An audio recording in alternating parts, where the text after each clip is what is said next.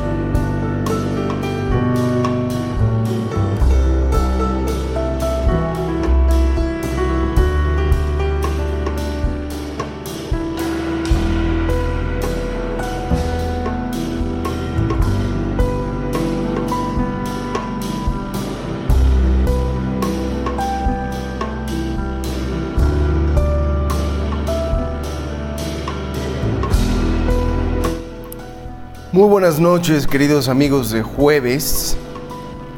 La noche es del 24 de febrero y es una noche triste. Triste porque hoy ha sido un día de guerra. Las repercusiones todavía no las conocemos, pero sabemos ya que la invasión rusa a Ucrania ha cobrado más de un centenar de muertos. Así que en momentos así me ha apetecido hablar de otra cosa de una realidad distinta, digamos, del amor, de ese amor que nos falta entre los humanos. El programa es Ensayos Radiofónicos, la estación es real. Yo soy Andrés Pola y el episodio de hoy se llama simplemente así, Eros, dos cuerpos. Y la música a lo largo de la noche será cortesía de un músico neorromántico del siglo XX, del siglo pasado, llamado Sergei Rachmaninov, un ruso. Porque hay muchísima belleza en ese país, aunque hoy está comandado por idiotas. Pronto, queridos amigos, como el resto de los episodios, este episodio estará Disponible como podcast en todas las plataformas, basta que pongan ustedes en su buscador ensayos radiofónicos y les aparecerá. Por lo pronto, hoy, así sin más, sean ustedes bienvenidas y bienvenidos. Comenzamos con un poema después de este preludio en re mayor y allá vamos.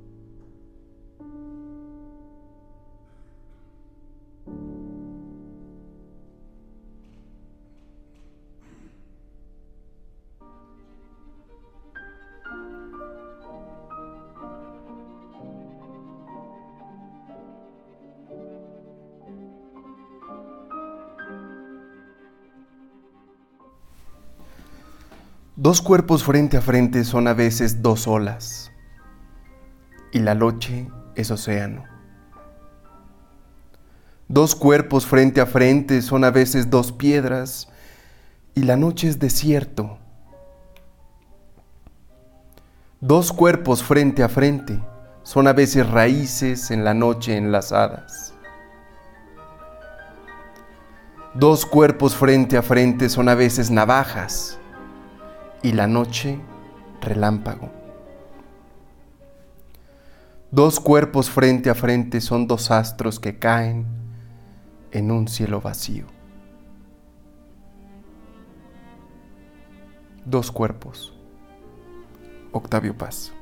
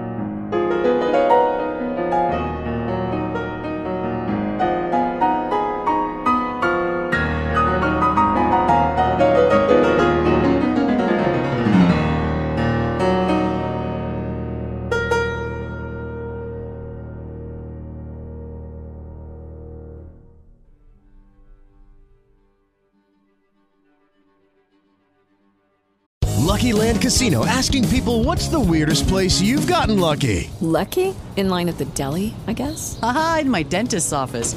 More than once, actually. Do I have to say? Yes, you do. In the car before my kids' PTA meeting. Really? Yes. Excuse me, what's the weirdest place you've gotten lucky? I never win and tell. Well, there you have it. You can get lucky anywhere playing at LuckyLandSlots.com. Play for free right now. Are you feeling lucky? No purchase necessary. Void where prohibited by law. 18 plus. Terms and conditions apply. See website for details. Hey guys, it is Ryan. I'm not sure if you know this about me, but I'm a bit of a fun fanatic when I can. I like to work, but I like fun too. It's a thing. And now the truth is out there. I can tell you about my favorite place to have fun. Chumba Casino. They have hundreds of social casino style games to choose from with new games released each week. You can play for free anytime, anywhere and each day brings a new chance to collect daily bonuses. So join me in the fun. Sign up now at ChumbaCasino.com. No purchase necessary. VGW. Void were prohibited by law. See terms and conditions. 18 plus.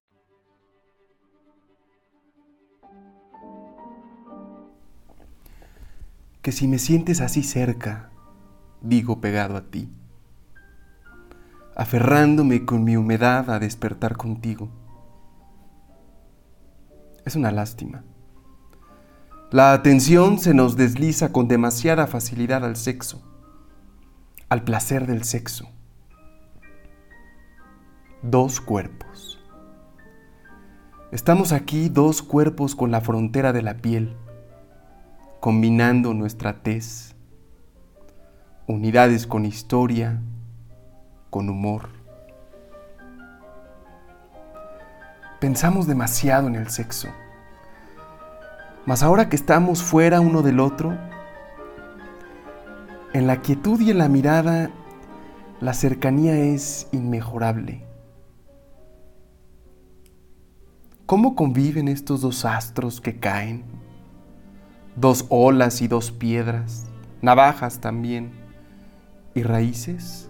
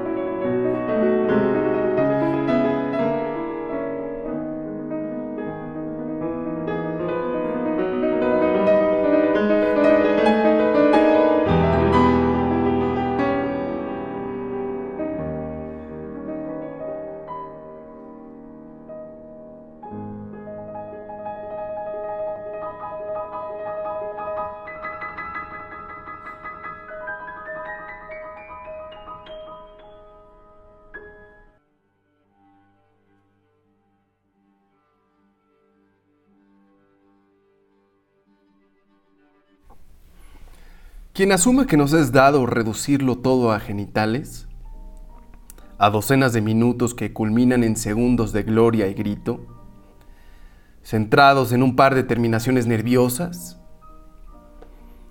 quien asuma que se trata solo de esto, se engaña, se mutila. El placer del sexo es de conquista, de cada cual a su manera, pero sin duda capricho de ambos, logro de ambos, recompensa para el par. ¿Conquista, digo? A los positivistas les molestaba la polisemia de los vocablos porque luego es impreciso hablar así. Pero yo creo que a veces conviene darle la bienvenida. Porque conquistar es imponerse mediante la guerra, pero también hacerse del amor de alguien o lograr algo con esfuerzo. De modo que conquista, pues, quien doma la voluntad propia y quien doma la voluntad ajena. Pero hay aquí un triunfo bastante parcial, de oposición muy simulada. Recuerdo que Heródoto, cuando contó en su Clío los raptos que llevaron a las guerras médicas, reportaba la creencia persa de que a los raptos de mujeres era mejor ignorarlos porque, y cito, bien claro está que si ellas no lo quisiesen de veras, nunca hubieran sido robadas.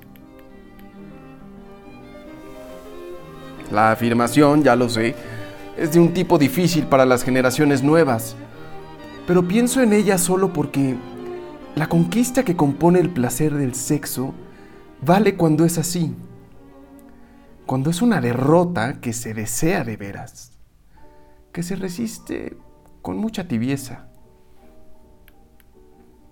La política, cierta política, nos ha llevado a asumir que cuando uno gana, al otro le toca perder.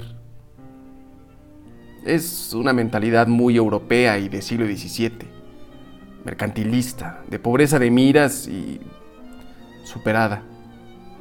Nuestros intercambios, lo hemos visto después, no tienen ese límite para compartir. Y aunque hay algún macho adormecido que pueda pensar que solo él triunfa cuando consuma, cuando él se impone, la realidad es que se engaña. Y qué bello. Por ello el acto sexual es un placer compuesto, porque docenas de minutos son apenas la factura de múltiples inversiones. Inversiones de palabra, de oído, de tacto.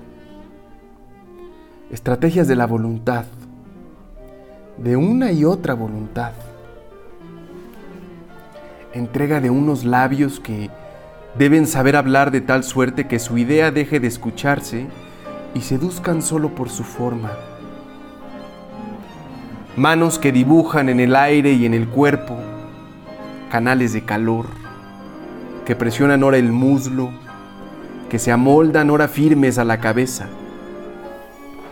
Hay que cooperar con el tacto. Piel suave, tersa, firme, fría o cálida. Retener siempre los aromas del momento. Quiero decir que debe invertirse uno por completo para el acto. Desde horas y días atrás, con todo el cuerpo hay que invertir. Entonces, el placer así se vuelve completo, íntegro, diversificado, podríamos decir. Y decían en el siglo XIX los economistas, cuando su disciplina era una niña en ciernes, que el humano busca siempre, irremediablemente, su placer. Y le llamaron a esto utilidad. De ahí la afirmación de un ser que maximiza su utilidad. Y solo después se asumió, cuando se fue llenando de humo la existencia, que el único placer humano es la moneda, o lo que ella pueda procurarnos. política o economía. Como prefieran ustedes mirarlo, coincidirán conmigo en que el sexo, Lo que no es, es mera química, mera fisiología. No, es placer de ideas, de formas, de méritos. Placer de tiempo y músculo. Placer cabal.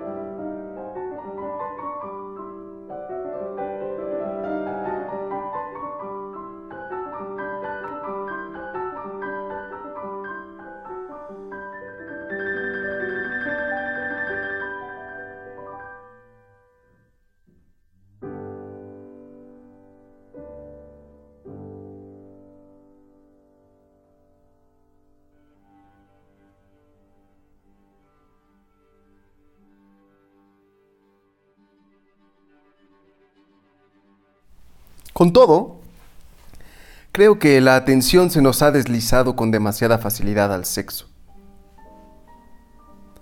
Cada vez más me convenzo de que es el tiempo posterior el que realmente importa, cuando el párpado cede y se apaga la luz.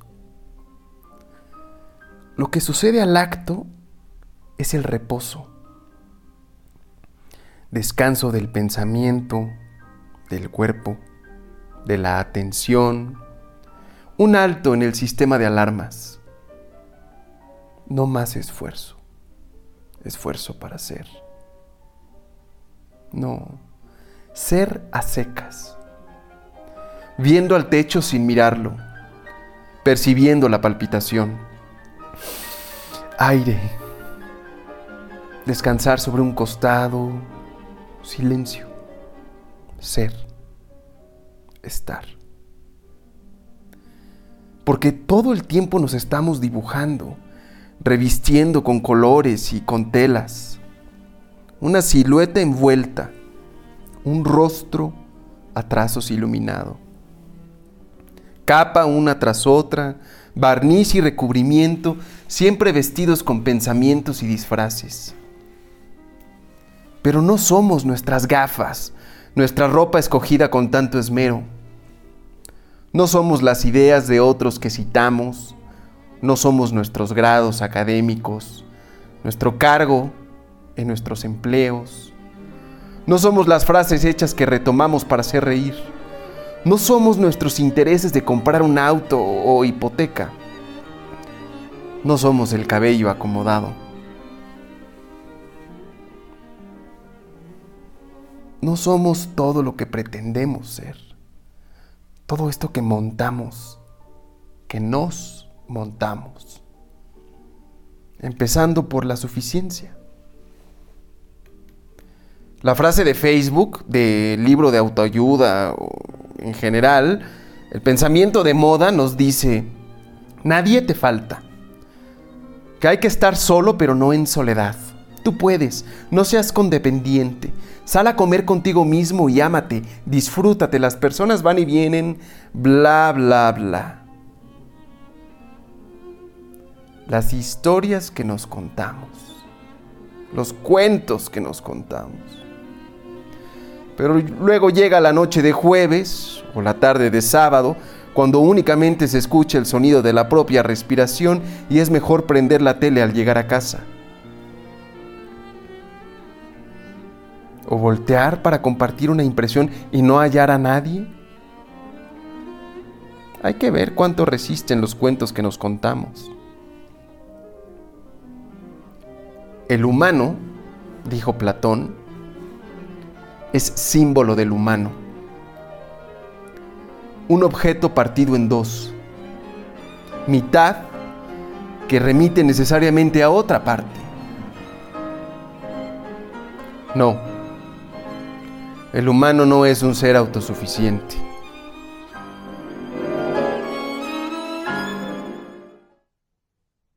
With the Lucky Land slots, you can get lucky just about anywhere. This is your captain speaking. Uh, we've got clear runway and the weather's fine, but we're just going to circle up here a while and uh, get lucky. No, no, nothing like that. It's just these cash prizes add up quick. So I suggest you sit back, keep your tray table upright, and start getting lucky. Play for free at LuckyLandSlots.com. Are you feeling lucky? No purchase necessary. Void where prohibited by law. 18 plus terms and conditions apply. See website for details.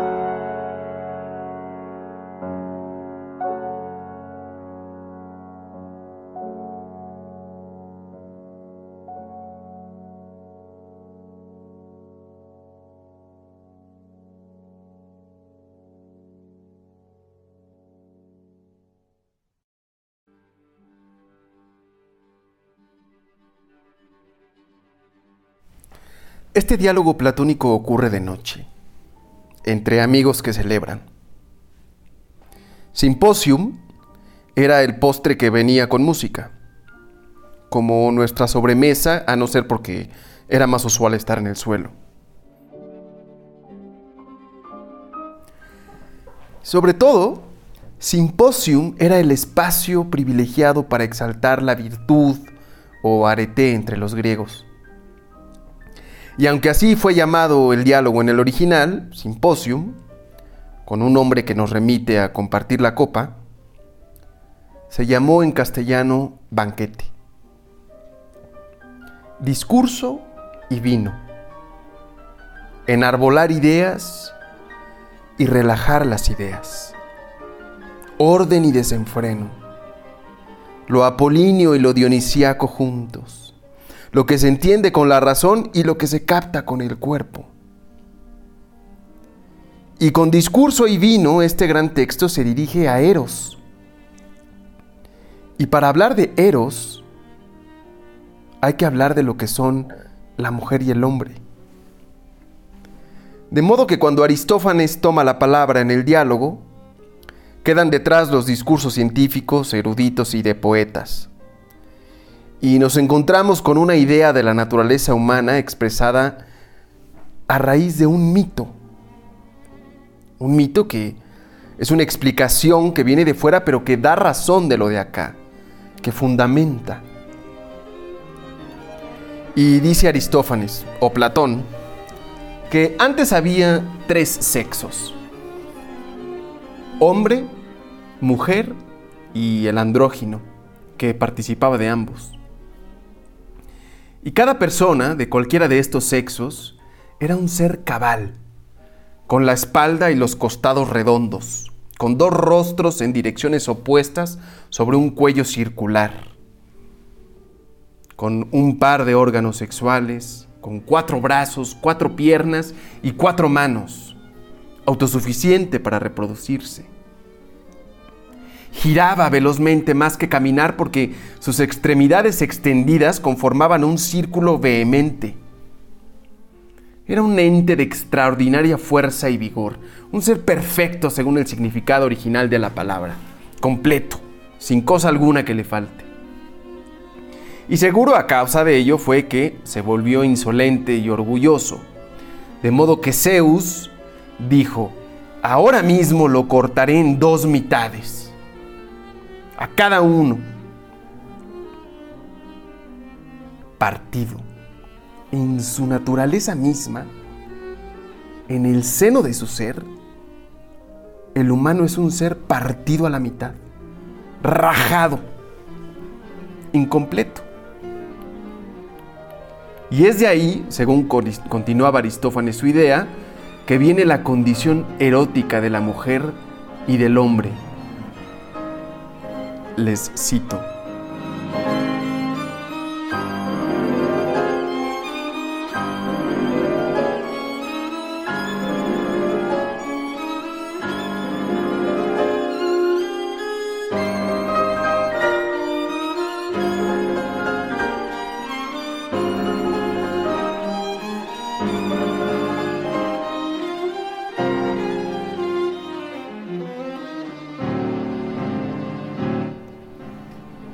Desde hace tanto tiempo, pues, es el amor de los unos a los otros innato en los hombres y restaurador de la antigua naturaleza, que intenta hacer uno solo de dos y sanar la naturaleza humana.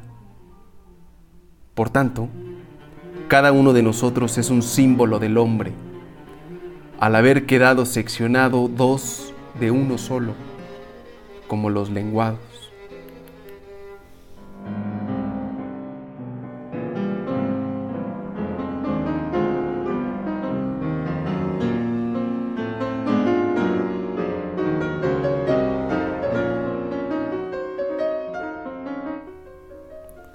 sanar la naturaleza humana. Y finalmente, nos decía también Aristófanes, decía de aquellos que se encuentran con su símbolo y que permanecen en mutua compañía.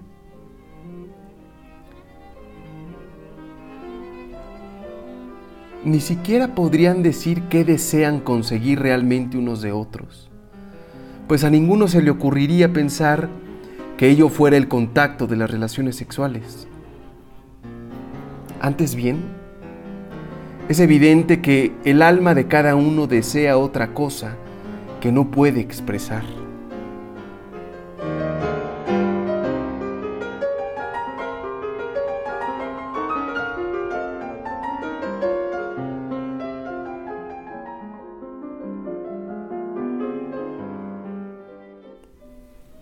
El amor sana. Andamos con la existencia incompleta, con ganas de completarla. Y en eso, el amor es nuestra guía. Aunque no tengamos claro qué es eso que busca nuestra alma. El humano es un signo que remite a su complemento, signo del otro ser que no se basta a sí mismo, que no es autosuficiente. No, Platón no se esconde ante nuestra insuficiencia, no huye de nuestra carencia, no le esconde.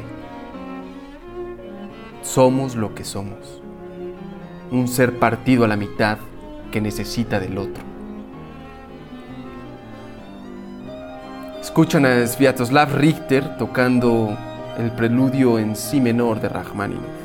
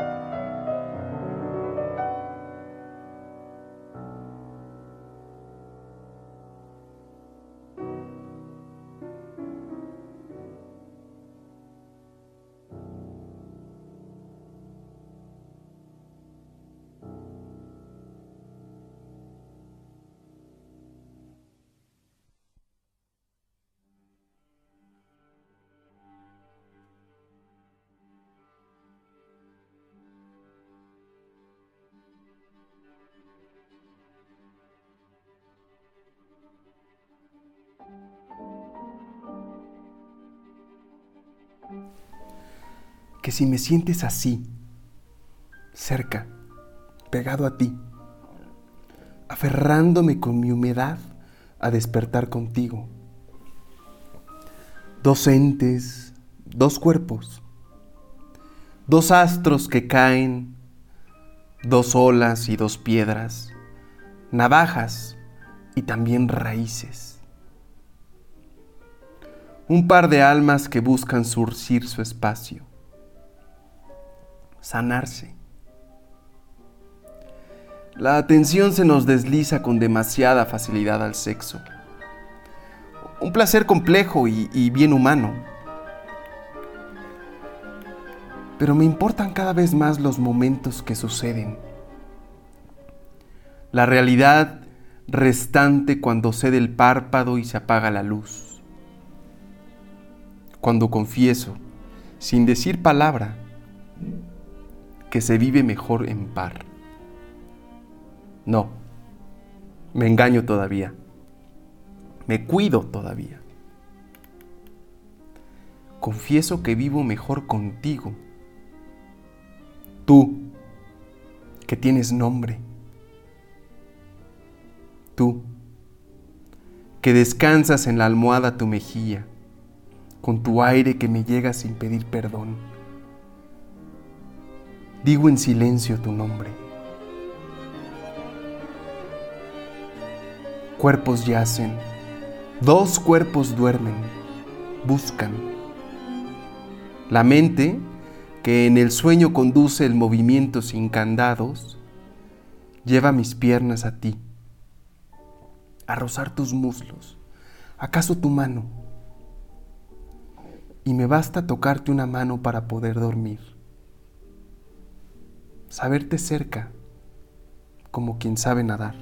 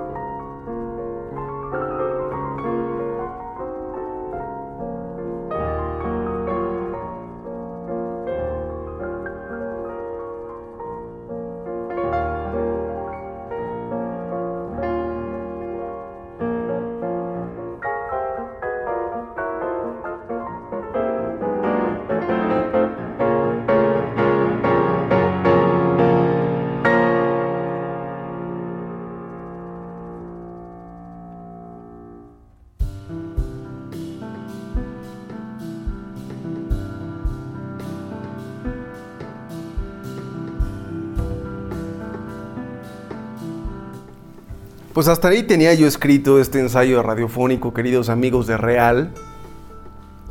Pero la verdad es que soy tan amante de la música de Rachmaninoff que tengo ganas de dejarlos con un encore.